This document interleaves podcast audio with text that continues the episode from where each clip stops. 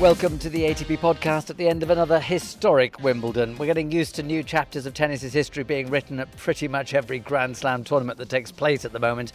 I'm Chris Bowers, and joining me in the grounds of the All England Lawn Tennis Club as the dust settles on another memorable fortnight are the former WTA players Jill Craybas and Lucie Ahl. We'll be joined later by Peter Marcato, but first, hola to both of you. It's a very Spanish night following Carlos Alcaraz's five sets win over Novak Djokovic to win his first Wimbledon and second major, denying Djokovic an eighth Wimbledon and 24th major. What a match it was. Yeah, an absolute in- incredible match. And I think once we thought it was going to go the distance, you always sort of give the edge to Djokovic because he so often comes through in those moments. But you got to give huge credit um, to Alcaraz. There was a moment where I think, you know, it always comes down to one shot here or there that can make the difference in these matches. And there was a moment Djokovic had the advantage, missed one shot, the, and I the drive volley, the drive volley in the, into the net. Yeah, and Yeah. it shocked everybody. It shocked him too. But Alcaraz, I mean, huge credit. He he took it by the reins from that point. He just didn't let up, and he served so well. And even Djokovic said afterward, he's like, you know, credit to you because in those moments, he you know players get nervous, but he served incredibly well and and took his chance, took the risk. He was so brave in the end, and I just I just thought it was a phenomenal match. Yeah, I mean, I agree that that break point was massive. I also think in the second set tie break, where Djokovic, you know, you presumed, I think he'd not lost one for 15, 15 tie breaks he'd won at a slam, and I didn't expect him to lose that. He missed a couple of backhands, didn't he? Three unforced errors. He was 3 love up. He then uh, had his serve at 3 2 and played a backhand drop shot that landed in the net. And then he missed a backhand on the baseline without having to move for it. So, a genuine unforced error on set point at 6 5. And then he missed the next one from the other end to give Alcaraz the set point that gave him the set. That's right. And then he served and volleyed and, and got past. And that was a real shock and obviously a, a- quite a big turning point. And Alcaraz almost said after he lost that first set that he needed to find something just to give the, the crowd something decent to watch. And how it then turned. You see, I said at the start of the tournament, this is going to be a repeat of 2006, where we expected Federer to win and we weren't sure if Nadal was ready. Federer does win, but Nadal gets to the final and pushes Federer pretty well. And in that final, it was first set 6 love to Federer because Nadal was still getting used to a Wimbledon final. I saw Alcaraz in the warm up. He was so nervous. He was missing all sorts of balls that you never miss in a warm up. And I thought, uh oh, this could be 6 love. And it almost was. It was 6 1. But for him to regroup in the second set uh, was very, very impressive. And while we can look at the tiebreak as the, the first of the big turning points in the match, the fact that Alcaraz was even in the tiebreak, I thought he had to break serve once, otherwise, he was done for. I mean, if he'd have gone two sets to love down, then I, I can't see Alcaraz winning that match. I, I can't see Djokovic losing it. I, until Alcaraz actually won it, I still felt that Djokovic is probably going to come back because we've seen that happen so often. I was really impressed with that final game. Having lost the opening point, he then played an unbelievable point with the drop shot lob and then a, a ridiculous drop volley. And I mean, he went for it and didn't want to leave it to, to chance, and he played a brilliant game. It's interesting you say that the uh, match would probably have gone to Djokovic had it been two sets to love. And yet, after that very long game, was it 26 minutes, uh, 13 deuces, uh, Alcaraz gets the double break on his seventh break point to go 4 1 up in the third set. Djokovic almost then concedes the set. And early in the fourth, I was thinking, oh my goodness, Djokovic is barely going to get another game in this. He looked down and out, but he found a way of switching the momentum to the point where he should really have won it. Yeah, I think it's a little, it's crazy that he did that in the in the third set because you you get to this stage where just like, do you really want to do that? Because for for numerous reasons, in my opinion, one, can you switch back to your good form, which of course he's he's proven himself that he can do that, but you still can get into this phase where these matches can come down to fourth fourth or fifth sets where it's one or two points and sometimes it can take you a while to switch back into into good form but um, and he and he's and he did that. He was able to do that. So that shows you a really deep level of confidence in Djokovic and how he's able to come back in that fourth and just knowing he might come through. And so that sort of gave you the indication going into the fifth. I'm like, oh, okay, like you just your mind automatically goes to Djokovic. But that's what's so impressive about Alcaraz because so many players go to that moment where you're like, I, you think about who you're playing. He's done this over and over again. And so to come through in that final game, like Lucie said, but also have that mental capacity so, to mo- almost not let that get in your way. I think that is so huge for someone so young. I was expecting Djokovic to win in five simply on the basis that in the early part of his career, he played a lot more five setters. There was Davis Cup in those days, playing a best of five players don't play best of five these days other than in slams. So for Alcaraz to come back from that surge back, you could sense the surge was going to come in about the fourth or fifth game of the fourth set. Djokovic gets back into it. And then, second game of the fifth set, he has those break points and the long rally. Takes the ball out of the air. I'm surprised he didn't smash it, but he took it on a drive volley, put it into the net, and the whole thing turned. Well, he has an incredible five set record, actually, Alcaraz. He's nine for 10. He was eight for nine going into this match. Now he's nine for 10. I mean, that's incredible for someone 20 years old to be. I mean, we know he has the physicality. Okay, he's young, but mentally, I think that that probably gave him a little bit extra strength. No matter who he was playing, I mean, it's tougher against Djokovic, but I, I definitely feel like that I don't know if he relied on that or went back to that in his mind, but you got to know that probably gives you confidence to go that length. Yeah, absolutely. I, I think um, I think he thought that he was going to turn it around and come through. And I mean, I guess we've got to mention there did seem to be an issue with the left leg. There was tape on the back. He was constantly hitting the front of it. And then when he got the, the warning, when he smashed his racket on the net post, that, that certainly seemed to affect his wrist. Yeah, that was after he'd uh, lost the uh, lost serve in the fifth set. To me, though, it didn't seem to affect his movement. Uh, and, and, for much of the match, he returned beautifully. I thought we would be actually saying at the end of the day he just had better returns than Alcaraz, but actually his returns weren't so good in the fifth. No, they weren't. And I mean, I was just referencing it because it, it, it did seem to be an issue at some point, but then there was a turn and he he was moving great. There was definitely a problem with the wrist in that next game. He he struggled to return with his forehand, and then the first point with the serve as well, but that seemed to wear off. But I mean, that could have caused him some serious damage. Well, yes, he's got a few weeks to recover before the American hard court. So let's just have a look at the two players. Where has this left? Let's start with the champion. Where's this left Alcaraz? I mean, I think, you know, the sky's the limit, isn't it? He's quite quickly understood how to perform on grass. He's learnt from what happened at Roland Garros against Djokovic and the fact that the occasion got too much for him and he cramped and you know that he, he couldn't really continue to anywhere near the level that he was playing. And you know, this is going to give him even more confidence and belief. And as Djokovic said, I thought you'd be a problem for me on clay and hard, but now it looks like grass is going to be an issue as well. Well, I just think he's one we've talked about how versatile he is. He's just for someone so young, just the all complete player that he is, and we we see brilliance from him almost every match. How much he's capable of, how much he's able to do, and you sort of wonder like how he can get better from here because he already has so many tools. Um, and I think also what Lucie said, just to add to it, how much he is willing to adapt and learn, but how quickly it happens. We talk so so many players talk so much about like, okay, I got to be willing to have that progress. And normally it comes slowly, but for Alcaraz it comes so fast. And not only learning from Roland Garros semifinal where he said the nerves overcame him. I mean, we're only a month later than that. That is very quick. And also it happened before he won the U.S. Open. He went into the Masters 1000 tournament in Canada as the number one seed. It was the first time he was ever the number one seed, and he's like, that was too much for me. Like it made me so nervous. And he went out early in that mat in that tournament, and then all of a sudden turned around, he's winning the U.S. Open. I mean, those are two very very quick examples, and it's just incredible how capable he is of adapting so quickly.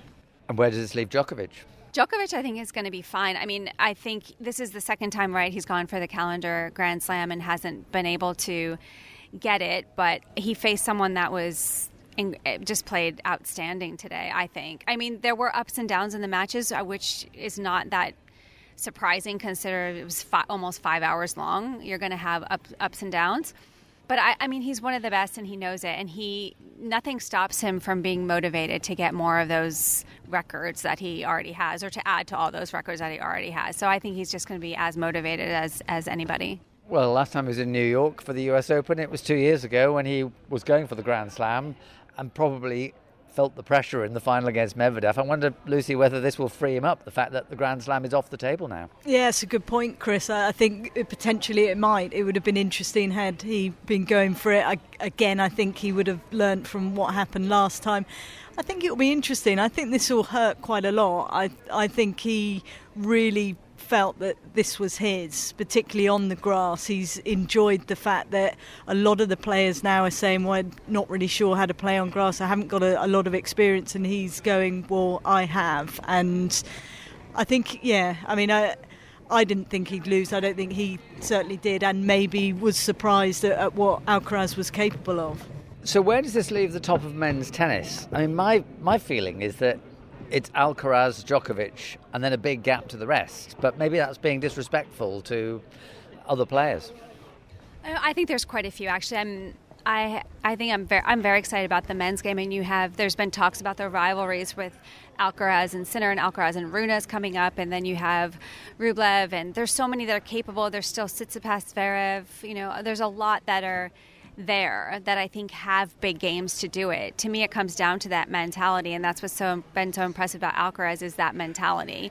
And so I I think the fact that Alcaraz won this championship might give a little spark and insight to the other ones that say that it's there's an opening there that yes it can be done because I think before a lot of players didn't think it could be done um, but I mean, that's why we're so impressed with like a Medvedev, Dominic Thiem, um, Cilic that came through Del Potro. I'm gonna I'm gonna miss someone for sure, but those ones that came through during the big three four, right? But so this is just another little opening for those guys to maybe make that extra push, and I think there are a lot of guys on the tour that have the game to do it.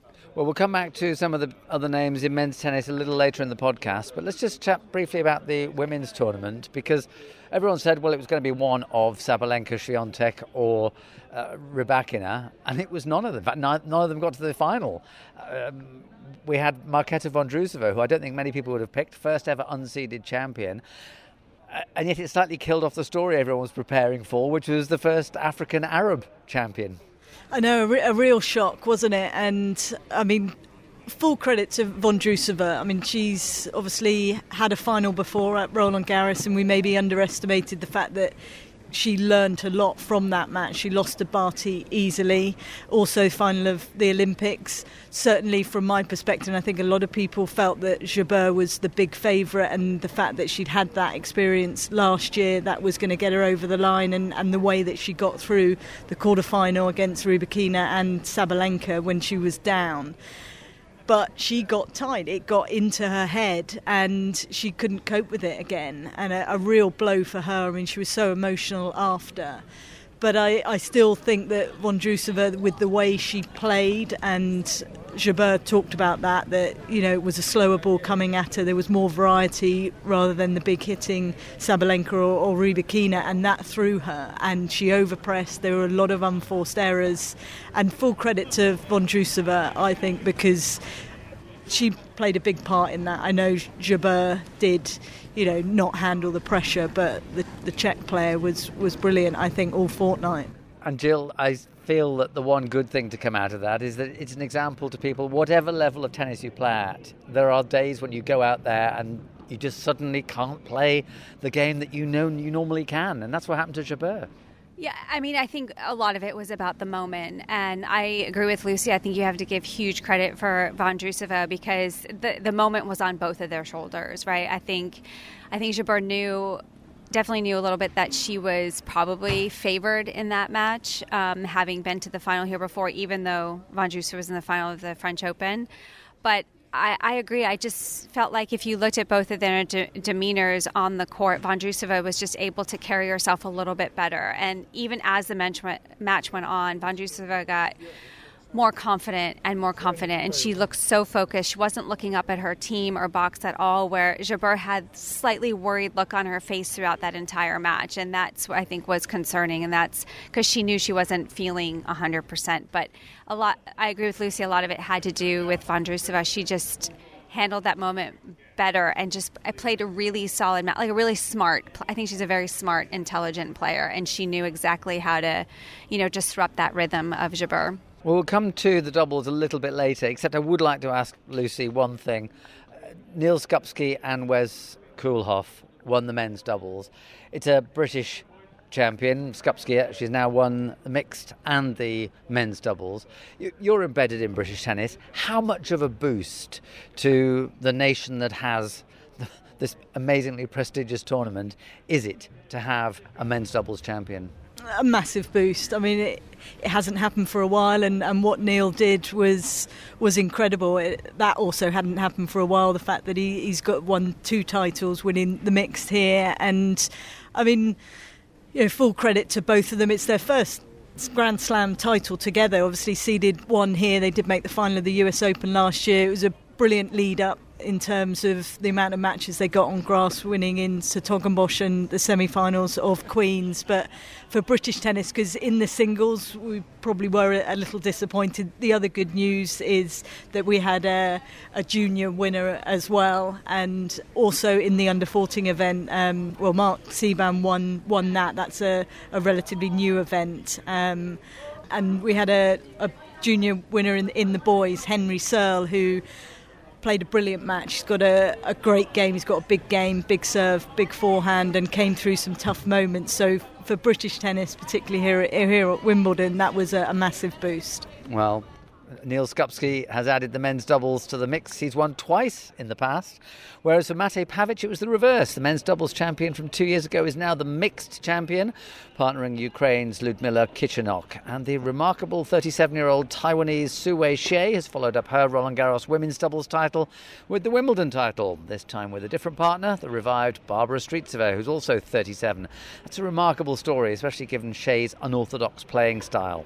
Others on the Grand Slam Roll of Honour include the boy we were just talking about, Henry Searle, who won the boys' singles championship. Jakub Filip and Gabriele Vulpitta in the boys' doubles, Tokito Oda in the wheelchair men's singles, and Alfie Hewett and Gordon Reid in the wheelchair men's doubles. All of them Wimbledon champions. Coming up next, we'll take a look at the whole Wimbledon fortnight and work out how the tennis world stands after the third Grand Slam tournament of the year.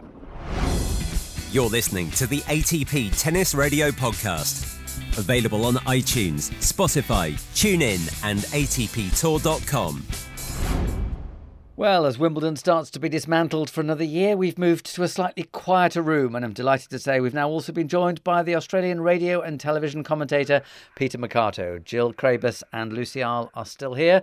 So let's leave aside the two finalists and have a look back on whose stock has risen over this Wimbledon and the obvious place to start, I suppose, is the two beaten semi finalists, Jannik Sinner and Daniel Medvedev.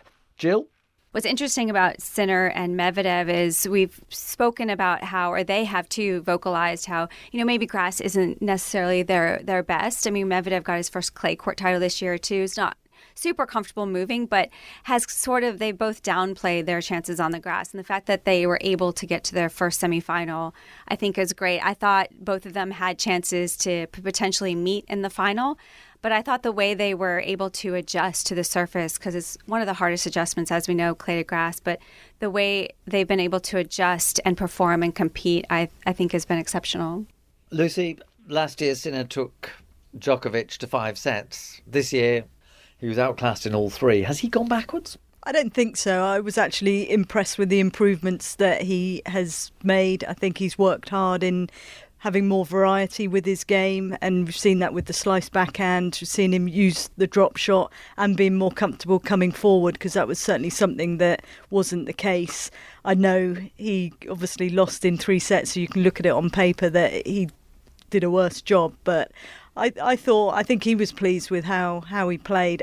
I think he would have liked to have snuck that third set and then it could have been interesting. But I think he's making improvements. He's still so young as well. I mean, the thing about his defeat to Altmaier in Roland Garros was that he seemed lacking an extra dimension. Do you think we st- saw the start of that here at Wimbledon? Definitely. And I mean, it doesn't happen overnight. I think that's something that he has been working on for probably 12 months since Darren Cahill joined the team. That's something that they've looked to add. And similarly, the physical side, that's been another big issue for him.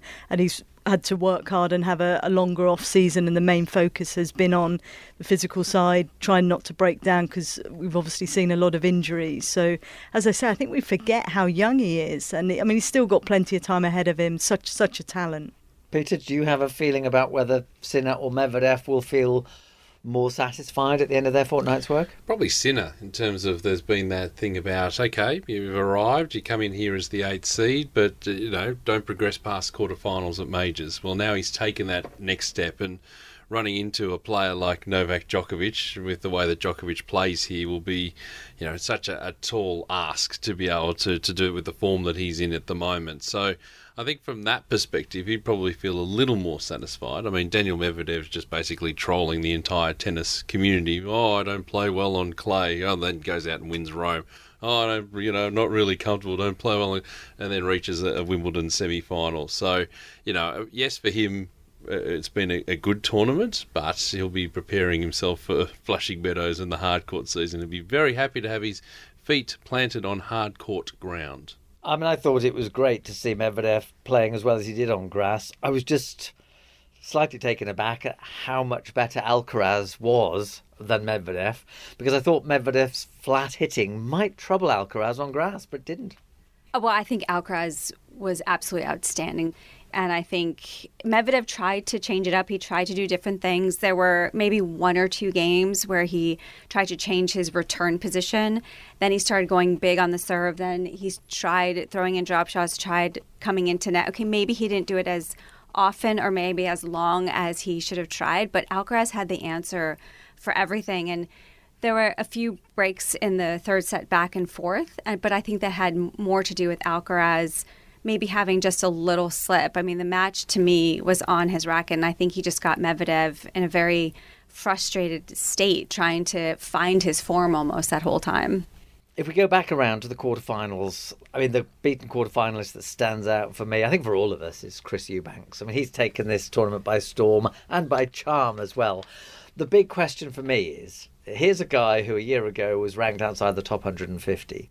What have we seen both at Mallorca and at Wimbledon, that gives us reason to hope that he is now going to be a regular, at least in the top 30, as opposed to having had a wonderful run, but then goes back to a ranking of somewhere between 70 and 150.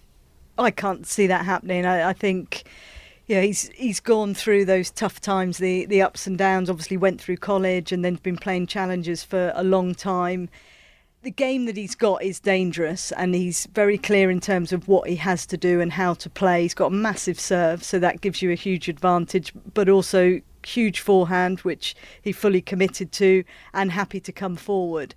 And, you know, I think there was a question mark in terms of how he would get on after winning Mallorca. I might I felt that he might slip up then, but with him then just running with that, I, I can see him having a, a brilliant summer and keep certainly keeping his ranking where it is. I think a lot of it has to do with his confidence. I think he's always had that big game, and I, I, totally agree with Lucie. This backup from the Mallorca title was huge to be able to get to the quarterfinals and on the big stage, which is a big deal. But to me, it's that confidence. He's had so many people around him telling him that he can do this with Coco Gauff and her family, Osaka chiming in, Clijsters has chimed in. With that support and those people in particular backing him, you can't help but gain that confidence eventually when you have all those people telling you that you can do it. And I think that had a lot to do with his performance, and I think I think it will continue. I mean, like Lucie said, he's got a big game, and he's getting into bigger tournaments as well, and that you can play with house money a little bit because you, are coming through, and yes, you might be okay challenger level wise and have some points to defend. But if you're immediately into 250s and 500s, and even if you're, you know, on the cusp of thousands, particularly playing in the US, there's a fair chance you might snaffle a wild card or two along the way. Then you are banking that. So rather than it being a, just a short term thing, you do get that, that bounce when you do come through and, and make that impact. As long as you win matches. Of course, of course. But you still get that anyway because you're not having to defend as many uh, defending all the points that you would have at challenger level. Another beaten quarterfinalist was Holger Rune. Now, I loved the first set of his match against Alcaraz. It looked like two 10 year olds who were just having fun hitting balls on a tennis court. Clearly, Alcaraz is a level higher than Rune at the moment. But uh, has Rune's stock gone up?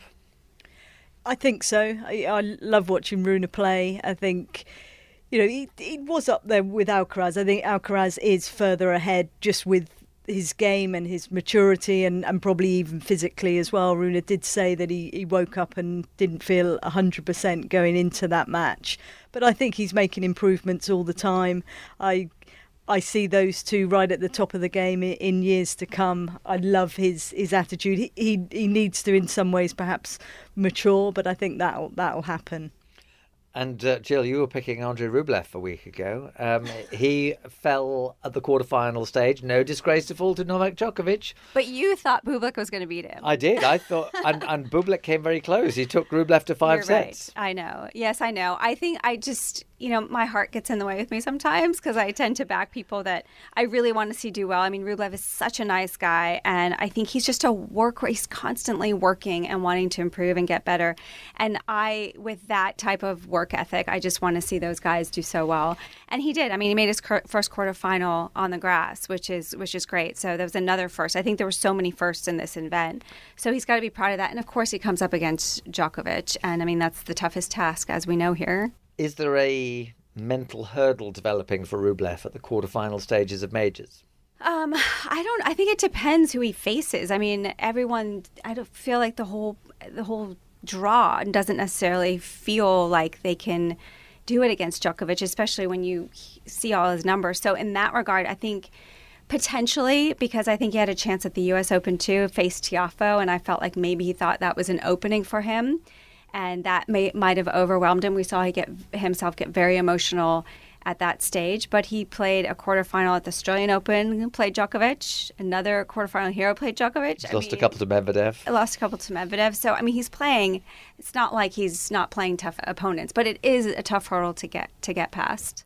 Players who did well in the early rounds. Uh, three names got to the fourth round: Roman Safiullin, Daniel Galan, and Jiri Lehecka they all had a brilliant tournament, didn't they? It was a shame for Lehecka that he had to pull out against Medvedev with the injury. Again, he's someone that I love watching play. I think he's so dynamic. He can play from the back of the court, can move forward. He's comfortable all over the court, and his strength as well. I mean, he moves incredibly well, and I think you know having Berdych in his corner that that will certainly help him. So I think hopefully there'll be no major issues. I, th- I think it was just a, a, blister in the end, which doesn't seem much, but when you've got one and you're trying to play full out and move around the court, it, it, then it becomes very painful. Safiullin, I think it was great for him to to get through as well. Who you know, such a good junior, and it's it's just taken him longer to break onto the scenes and be playing at this sort of stage. He hits such a, a big ball, such a, a, clean ball striker. So, yeah, those two in particular, I thought they had a, a brilliant tournament. The metaphor I used at the beginning was whose stock has risen, metaphor from stocks and shares, but I just feel that Lehecka his stock has risen more than Galan and Safiullin. Oh yeah, I mean the thing is for Safiullin, following him during the grass court season, and he was, you know, not one that you would pick out immediately to say let's make a run to the quarterfinals, but he grabbed that opportunity, had that win over Bautista Agut in the, the opening round and then was able to just keep that form going and he just got on a bit of a run and then ran into Jannik Sinner. And to be fair, actually took a set off Jannik Sinner as well too. So, you know, that's a little more meritorious. The guy who's just on inside the world's top 100 will get a nice rise out of that, as Galan will too. So you get that opportunity just to have a little bit of a ranking spike, but then you've got to make sure you come back next year and defend those points. Shapovalov looked to be going well and then stumbled in the fourth round. Tsitsipas perhaps underperformed again. Broady did well, but was that a one-off off the back of home support? Any other names? That... I, I, mean, I think Bublik, who you mentioned, because he just, I mean, he won a title and then came in and backed up his results too. I think that's definitely worth mentioning because we know how talented he is, and he was able to back up those results. I think he was so emotionally sound for so long to get that title and to, to come here face Bublik. That's a tough battle because he just faced uh, Rublev in the final, and then to have to face him again here on the bigger stage is always tough mentally, I think. But I thought he performed excellent. We know we we've always known what he's capable of, and I think just having that mental strength so consistently for the last three weeks for him, I thought was really great. I was actually impressed with Tsitsipas. I, know, you know, maybe went out earlier than people thought. I thought Eubanks played an incredible match, but I thought Tsitsipas played unbelievably well against Murray. The way that he hit the ball there, and we haven't really seen that for a while. And you know, it'd be nice to see him because he's he started the year so well and he still won a lot of matches, but he had a dip. He struggled over the grass, and I agree with you with Bublik as well. Really impressed with his mindset and and then with that came good discipline in terms of his shot selection and he and he got that spot on. Matteo Berrettini for me uh, because we saw him early on in the grass court season when he lost his opening round match was in tears. You know am I going to be able to recapture the form that that has taken me to the top of the sport and the answer to that is yeah. I mean, he, he passed a guy in Sasha Zverev who uh, is also, you know, has faced his own hurdles and is playing some pretty good tennis himself. Managed to get through there. Get through a guy like Alex de Minaur, who's had a really good grass court season. So, you know, you ran into a red hot Alcaraz, but still managed to take the first set from him. So that's a, a gigantic step forward. And I guess the only thing is we're hanging, holding on to is the fact that he can remain healthy for the second part of the year because uh, he, he can be a force to be reckoned with, and, and he showed that during the championships. Yeah, and we don't know whether that is a, just a, a lack of belief that his body will hold up, or whether there is actually a you know a problem there because his body has broken down so often. Mm. In terms of the late finishes, is that a problem for Wimbledon, or did we just happen to have a Wimbledon where there were a lot of matches? I mean, one question that I find myself asking is has the shot clock actually lengthened matches rather than shortened them? I'll jump in on this one. Tennis tennis goes too long. We if we're not uh, really working that out at this particular point, and it's not necessarily you know the in play sort of stuff like you ask about the serve clock and everything like that. It's more the other stuff around it in terms of time it takes to get on court, the time it takes we do the toss of the coin, then we have the warm up, but then after the warm up we need to sit down. Warm for up's the, four minutes, Peter. Yes, but then we sit down. It starts to lengthen out matches. Then we have our bathroom breaks at the end of sets. That lengthens lengthens the end of time there. It time it, it just keeps time keeps stretching out. So what would be regular even regulation matches these days are still taking a long time with all the other stuff that goes on around it. So the host broadcaster uh, for the tournament in Vienna, the 500 tournament in October, used to put up on screen ball in play time and length of match. So length of match, match time as we know it, from the start to the finish, and the amount of time the ball was in play. And uh, I mean, the ratio was always about one to eight. And, and that felt to me alarming. I would like to see some figures about what percentage of a match time the ball is actually in play. Because if we find that it's in play for less time than it was before, that then is a sign that maybe there is too much other stuff going on when the ball is out of play that sports like football, as in soccer, just would never tolerate because the audience would get bored. Yeah, and that's the thing. So there's been talk about the starting time on centre and the number one court, maybe bringing that uh, you know forward a little bit, which will help with that. Uh, then you've the thing is that was all for week one, the first nine or ten days, and then after that it's kind of fallen off a cliff because there have been two matches scheduled as opposed to three. So that seems to have brought things back on a bit more of an even keel. So.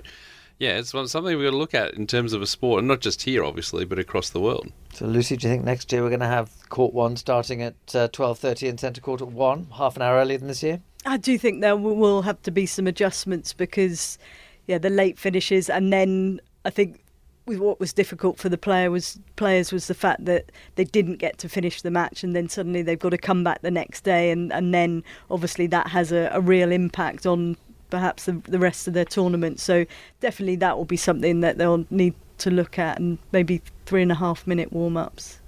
Any other? yeah, well, we had, and to be fair, we did have rain, which caused a bit of havoc as well in terms of and sometimes matches would be taken from outside courts and put onto a, a roofed stadium court to try and finish it off as well. So that also had a, a, contribution. But three and a half minutes sounds good to me. It's been a good year for the stories. I mean, men's and women's. Svitolina was obviously a very good story in the women's, but I, I also feel that it's a British story. But Liam Broady, I mean, he was almost written off in, in the British tennis scene, and he's come good through sheer hard work. Well, he has. I mean, he's he's gone through it. There's been ups and downs. I think he'll fully admit that there's maybe been times where he hasn't been as professional as he could. But to see him being able to step out on this type of stage, it was really interesting. The fact that he said, you know, when he was in the final of the juniors and a, a, set and a break up and, and didn't close it out, that that almost haunted him. I mean, that was years ago. So now for him to be able to step up, have that win against Casper Ruud was was brilliant, and and for him to, you know, put himself in that position, I think yeah, it just shows that if, if you do continue to keep believing, work hard, but in the right way as well, then you can, you know, at the latter stages of your career come through. One thing that we haven't mentioned, we didn't mention in the previous podcast, was actually Wimbledon getting the opportunity to say goodbye to Roger Federer.